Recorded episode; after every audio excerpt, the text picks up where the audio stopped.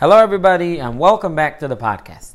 This week's episode is titled Why It Matters What We Eat. And this is a question that we need to understand. The Torah makes a big deal about the food that goes into our mouths kosher animals, non kosher animals, fish, birds, all different products. Some are kosher, some are not. And it seems to be a big deal. Now, the question is eating is something we got to do, keeps us alive. And of course, the Torah says, and that is what it is. You know, this is what we're allowed to do, this is what we're not allowed to do. But clearly, we're being taught that what we eat is a big deal. It makes a big difference what we eat. Eating definitely takes a big place in the Torah. Shabbos meals are a big deal. Yom Tif, Pesach, we eat matzah, a lot of wine in the Torah. So definitely seems to be a big deal what we eat. And the question is, what's the understanding? What does this mean? What we eat makes a difference to what we are, what we do. So if we take a look in Parashat Shemini, where the Torah writes about all the animals which we should eat, which we shouldn't eat, so Rashi comments on the pasuk that says like this: Zos hachaya, this is the animals ashatochlu which you should eat. So Rashi points out that the word that we use for a wild animal is actually chaya. Now chaya, the root of the word is chai, life. So we're calling an animal life. So Rashi says very cryptic words, and Rashi writes that correct that the word chaya is lashon chayim. It's, it means life. And the reason is Lefisha Yisrael, because the Jewish people, the Vukim b'makom, we are connected with Kliv Takadosh Baruch Hu. and we are the ones that are fitting to be alive. Therefore, Rashi says, the Torah says we need to separate ourselves from the animals which are impure from the Toma, and we need to be the ones to eat kosher food. So an animal has to do with life. This has to do with being a chaya. We are the ones that are connected to HaKadosh Baruch Hu. Rashi writes that the Ummah Olam, the nations of the world, they can eat whatever they like. There's no problem.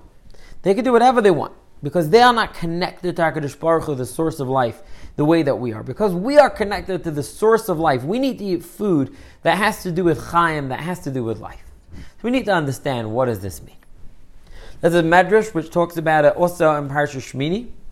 Very strange also, the Medrash writes, based on a pasuk in Mishlei, which says the words Kol Imras, Alokat Tzurufa, all the words of Hashem are chosen, they're narrowed down, they're cleansed. And Rav Amar, Rav says, Lenitnu mitzvahs Yisrael, mitzvahs were only given to the Jewish people. Allah, you want to know why we got mitzvahs? What's the reason why we have mitzvahs? The reason is, Litzaref Bahan Es in order to cleanse the world, to purify the world. This is why mitzvahs were given to the Jewish people and to cleanse the world. And, the Medrash says that on the words of Zosa Behema, this is the animals that we should eat.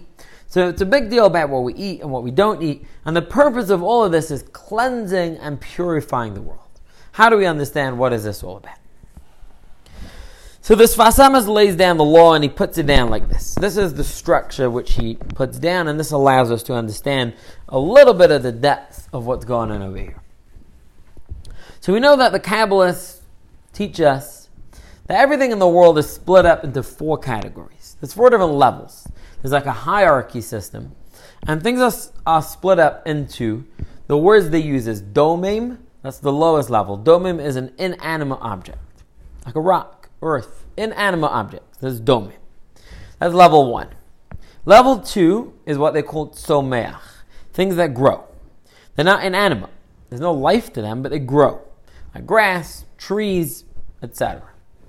Level number three is chai, things which are alive, which refers to animals. They're living beings, they have a nefesh, they have a life to them, they're alive. That is level three called nefesh. And then the highest, the one on top of that, is you have domim, tzomeach, chai, and then you have medaber, the human being that could speak not just we're not just alive, but we could actually use our mouths, we could talk, we could speak, and that's the human being. Now the Kabbalists all say that these are the four levels. There's the domim, the tzomech, l'chaim the inanimate object, the things that grow, the things that are alive, and the things that can speak. But there's really a fifth one. And the fifth one is sort of like a subcategory of the highest level called medaber, of human beings that could speak. And the fifth level, which is even higher than that, is the Jewish person. Because we are not just regular people that speak. We are people that can speak words of Torah. We could use our mouths to daven, to pray to Hashem, to speak words of Torah, and we are not a regular medaber. We're actually in a category of our own called Yisrael. Jewish people. So you have the inanimate, the thing that grows, the thing that's alive, the thing that could speak, and then the Jewish person that could speak. Now, the purpose of this system is like this. Ultimately, we want to connect everything in the world to HaKadosh Baruch Hu. HaKadosh Baruch Hu is the source, the source of everything. We need to connect this world to Him. Now, we know that when Hashem created the world, obviously, an infinite existence, there had to be a series of processes where things slowly, slowly, slowly started to come down until the point where they could look the way they do in this world. It couldn't just be from an infinite existence, totally spiritual, to something totally physical. So it had to be that Hashem created something which is a little bit this and a little bit that, and then a little more physical, a little more physical, a little bit more. So as we go down the ladder, every rung on the ladder is going, in essence, a little bit further away from Hashem because it's more physical than the rung on top of it. But ultimately, everything is connected. But the way everything is connected is when the thing connects to the rung on the ladder that's right on top of it. So, for example, like this. If we want to connect an inanimate object to HaKadosh Baruch besides the fact that HaKadosh Baruch Hu created it, but the inanimate object can't, cannot daven, it can talk, can't talk to Hashem. How do we connect a rock to HaKadosh Baruch? So here's the system, and this is the big secret that we're being taught over here. The answer is that the, what's on top of the inanimate object is the thing that grows.